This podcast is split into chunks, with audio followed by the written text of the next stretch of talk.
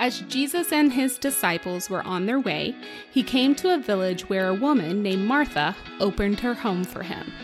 She had a sister called Mary who sat at the Lord's feet listening to what he said. But all the preparations that had to be made distracted Martha. She came to him and asked, Lord, Lord, don't you care that my sister has left me to do the work by myself? Tell her to help me. Martha, Martha, the Lord answered, You are worried and upset about many things, but only one thing is needed.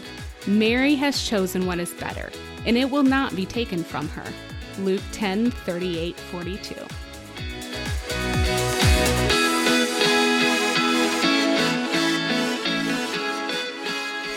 Hey everyone, welcome back to another episode of the Tried and Truly podcast. You're listening to episode 16, and today we're going to do a little myth busting. We're diving into the story of two sisters, Martha and Mary, from the town of Bethany. Yes. So we're going to dig in to their story and you know in in doing our research on Martha and Mary mm-hmm. and reading about them in the Bible, reading a lot of commentaries on them, a lot of them sort of pointed to the idea that Mary is the one we should model our lives after. And I felt like Martha was getting a bad rap, you know? like it was like, Martha. be like Mary, don't be like Martha. Look what she did. She blew it, you know? She's like a villain. She got totally villainized. So unfair. Poor Martha. So we're here today to redeem sweet Martha and really you know she she was a woman of great faith and she could teach us a lot and i think that it's just really cool to look at these stories 2000 years ago and see they're still so relevant mm-hmm. to our current world and i know that i very strongly can relate to Martha. So let's dig in to their story first before we we talk about all her redeeming qualities. and I can't even hear the names of Mary and Martha without immediately thinking about my grandma. Uh, her Aww. name was actually Mary Martha. So Love heavenly it. shout out to Grandma Watkins. Hey, Grandma. I don't know if that's allowed, but love you. Um, so now for Martha and Mary of Bethany, and it's actually found in the book of Luke. And this summer, Michelle, you and I were studying the book of Luke, and that's really where we wanted to dig into the story. So Martha, Mary, yeah. and their brother Lazarus uh, were Jesus's closest friends, which I mm-hmm. mean, that's amazing. Yeah. I mean, in fact, the Bible even says in John 11, 5 that Jesus loved Martha and her sister and her brother. Um, so when Jesus was traveling to Bethany, the town of Bethany, he actually goes to their home. Um, and the story mm-hmm. can be found in Luke 10, 38, 42. But just to summarize here, Jesus and his disciples, right? They're going to Bethany where Martha welcomes them into her home. And immediately her sister Mary just goes to the feet of Jesus and is sitting there listening. Meanwhile, Martha I mean, she's just overwhelmed with the preparations and, you know, she's distracted. She's not worrying about what's going on in the other room, right? She's right. worrying about, you know, getting things set up and the meals and preparing. And she's so frustrated that she goes um, to Jesus and she's like, Lord, don't you care that my sister has just left me to do all of this work. Like, tell her to get up and help. Like, she literally says that. Tell her yeah to help me. right. and uh, Jesus says, you know, very gently, you know, Martha, Martha, why are you worried and upset about many things? Your sister has chosen what is better, and I'm not going to take that away from her. Right, right. And first reaction to this story like i am martha in that kitchen you know so so many times i am running around in my house crazy trying to get everything ready and i can't even not even imagine like how martha is feeling if jesus shows up at her house for dinner unannounced I mean, if that happened to me at my house, it would be a disaster. Yeah. Like right now, my couch pillows are assembled in a really cool fort. You can't sit anywhere in my living room. and there's just you know, stuff all over the floor, kitchen counters. I mean, Lori, of course, when we go to your house, it's always super clean. So you cannot relate, I know, but it would be stressful. Like, I'm just having my friends over for coffee. I mean, Martha's having Jesus over. Like, that takes it to another level. so I understand why she felt, you know, distracted yeah. in the way she did. Yeah, I completely agree. And uh, my house is not always immaculate. If anyone in my family is listening, they're just rolled their eyes because they know yeah. that I'm completely the frantic host that even with like, you know, the smallest gathering, I'm like spending hours, you know, preparing for it, cleaning my right. house, yelling at my family. Seriously. But Martha faced a lot of pressure in this situation because the Bible specifically says, when you read that passage, that Martha opened her home.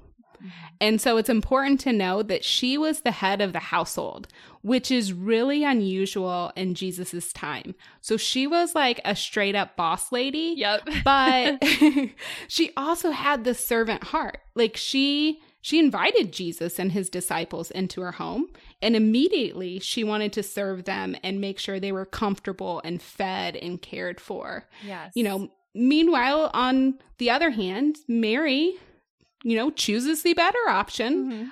In Jesus's word, right? She chooses the better right. option and she goes immediately to the feet of Jesus. And I think we all want to say that, you know, if Jesus is walking into her house, we'd be a Mary in that situation. Right. And I think when we read the story, we think, oh, yeah, Mary made the better choice. She wins, you know, she's the example we should follow. But really, Martha there's so many things that we can learn from her and it's not like a cut and dry i'm a martha i'm a mary mm-hmm. like these two women they're real women in the bible they're not walking stereotypes where we have to strive to be like one and not the other i mean god created both of these women just like he created you and me in his image and we all yeah. we all have different gifts you know Martha definitely had that gift of hospitality, serving others. But I think that the really um, cool thing that we can notice about Martha in this situation is that, you know, even though she kind of went to Jesus with a little bit of a sassy tone, that she had a problem and she took her problem straight to Jesus because she knew that Jesus could help her in this situation. Yeah, I have read this story many times, Michelle, and I've completely missed that point. And I love what you just said because Martha had such a close and safe relationship with Jesus mm-hmm. and one that you and I can have, mm-hmm. right? Yes. That when she had a problem, even when it was being upset with her sister, yeah. right? Even when it was her feeling like she was having to carry the biggest burden of the housework, she went straight to Jesus mm-hmm. because she knew he could help her, he could guide her, he could set the path straight. I think that's incredible. I love that. And it also shows us that you know, I think a lot of times we think that our problem isn't that big. So we're not going to mm. take it mm. to Jesus because there's so many more people that have probably huge, larger problems than us. And we feel like maybe it's insignificant or just something silly that we should kind of just figure it out on our own. Jesus doesn't want us to try to figure out things on our own. Like, even if it's something small and little, I'm feeling stressed about this housework. My sister's not helping me. We, we can still go to Jesus with that, with that burden, you know, and, and he can set us free from that anxiety. And I also think it's cool that it's, it's just this example that Martha did have a sassy tone to Jesus. And yeah. and we don't have to come up with like the perfect words and the perfect prayer to convey exactly how our heart is feeling in the in the right way, you know, like we can just He already knows. Straight yeah. yes, we can just straight up share our heart with Jesus.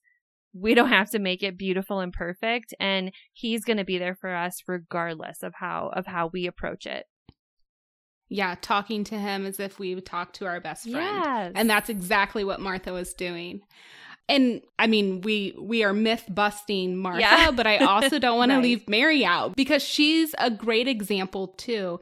Uh, Mary went straight to the feet of Jesus, right? Like she was craving mm-hmm. to learn more, know more about God. Um, but I think it's important to point out that, you know, she's sitting at the feet of a rabbi amongst a group of men listening to him. And that's that is not a traditional role. That's not where in society she mm-hmm. would be, but she had this desire to draw closer to Jesus. And so she was she was okay like foregoing those traditional roles to get what was most crucial yeah, right, for her heart. Right. And I think that's such a good example that we do have to pay attention to because you know, Mary she knew that she was going to fill her mind and her heart with God's word first, and that was mm-hmm. the most mm-hmm. important thing. And it reminds me of, you know, Matthew 4 4. That's been such an important verse for me in my life. Um, and in it, Jesus tells us that people do not live by bread alone, but by every word that comes from the mouth of God. It applies so well to this story because Martha was so worried about the the physical bread, the preparation, serving people, but that's really not where we get our life from. It's mm-hmm. from the mm-hmm. word of God. That's what we need to fill fill ourselves up on. And when we do that, I think we're more equipped to live out those other gifts that we have, a gift of hospitality that Martha had, of serving others. But before you yeah. do that, it, it the most crucial thing is that we fill up on the word of God. Yeah. And the best part about this story, really, the story of Mary and Martha, is Jesus's mm-hmm. response. I mean, Martha went to Jesus and he she directly laid out what yeah. was on her mind in yeah. quite a tone. You know, and she said, Don't you care? Don't you care? Tell her to give me a hand. And Jesus, so, you know, gracefully with love and care, he says, Martha, Martha, you are worried and upset about many things, but one thing is necessary. And Mary has made the better choice and it won't be taken from her. And what I love about that is we do get distracted and worried about mm-hmm. many things, right? And he's being very clear that in this situation, only one thing is necessary, and that is time with him and learning yeah. about God. But he also says that Mary made mm-hmm. the better choice. He didn't right. say, Martha, you're wrong, right? He didn't condemn her. He didn't, you know, tell her that she failed. He was like, she was doing good stuff. I mean, she was still there serving and she was doing it with love, right? So it wasn't that she was doing mm-hmm. anything wrong, but sometimes, even when we're caring for other people, sometimes we have to put our spiritual needs prioritize mm-hmm. those first to make sure that we're in close relationship with God before we can truly care for others. And maybe if Martha had filled up on the word that day, she might not have, you know, lost her cool so much. Like I, I know that that when I start my day with the word of God, it just it transforms how you approach your day and I think it kind of speaks into each little scenario, each situation. It just sets I think the right tone for your heart and where you're coming from when you mm-hmm. approach each situation with grace like Jesus did. And I also love that, you know, like you said, he didn't condemn what she was doing. He wasn't concerned with what she was doing. He was concerned about her heart, that she was anxious, that she was worried. And it yeah. just shows the level of care that Jesus has for us. He does not want us to be worried or anxious. He wants everyone to live in live in peace, have the peace of Jesus that that only he can give, even when there's dishes piled up mm-hmm. high and there's food all over the floor. But I'm like thinking to myself, clearly Jesus is seeing all of this going on and he knew her heart. He like is a witness. Like you go to somebody's house and you can tell when there's yeah. tension, right? Between siblings, spouses, in-laws, like you can you can tell. So he knew there was some tension going on, but it's interesting to me that he never was like time out Martha yeah. come in here. He like waited and I, I have to assume it was intentional, mm-hmm. right? Like he waited for her to come to mm-hmm. him. Yeah. Right. And like to confess to him what was on her heart, she had to turn to him first. Ooh, that's such a good point. Yeah. We have an opportunity to turn, you know, to God, but we have to be the ones mm-hmm. to cry out yeah, when we're in need. Good. I want to also point out, you know, even though Martha had a little bit of a breakdown at the dinner party. it's important to note, like I like I said, that she was a woman of great faith. And if you look at John 11, it tells the story of the miracle of Jesus raising Martha and Mary's brother Lazarus from the dead. And this is after the dinner party, you know, when when Martha had her little little scuffle with Mary. Fast forward, Lazarus gets sick, so the sisters send Jesus a message mm-hmm. wanting his help, you know, and they're reaching out to their dear friend and they know that Jesus can heal Lazarus. So when Jesus arrives into town, you know, it's too late. Lazarus has already passed away and been buried. And Martha even says, you know, if you had been here, Lord, my brother wouldn't be dead. And it was a yeah. time of, you know, deep sorrow and tragedy. But even still, Martha professes her faith to Jesus. And before the miracle, when he raises Lazarus, she declares he's the Messiah, the Son of God, who's come into the world. She believes in God and trusts in the Lord, even despite this tragedy. Yeah, I love that. It's very clear that the scene that took place, right, yeah. at that dinner party, right. that it changed Martha. Mm. You know, in the story you just shared, right? That she confessed her love and, you know, recognized that Jesus is the Messiah. Mm-hmm. But I also think, too, when you look at that story in John 11, she was a changed woman because when Jesus came into town, she was the one who ran to Jesus mm-hmm. while Mary stayed home. And so, wow, I just pray we can all learn to strike the balance between both of these women and faith mm-hmm. because they they both have so many great lessons for us. I mean, we have Martha with her drive and tenacity and her sass. Don't forget the yes. sass. I love a girl with sass. and and Mary, right? She she's a great example of how we should be prioritizing our time with God yeah, above absolutely. all other things. So there's so much to learn from both of them. Yeah, absolutely. Okay. So Lori, you're totally a Martha, right? Isn't everyone a Martha? I think I'm a like, Martha. Yeah. yeah. Well, I was actually thinking about other than my grandmother whose name is Mary. Yeah. I'm like, do I know any Marys? Like, are there Marys out there? Yeah, I don't know. If you're listening to this, Mary, please contact us. we want you to be a guest on the show. Call us.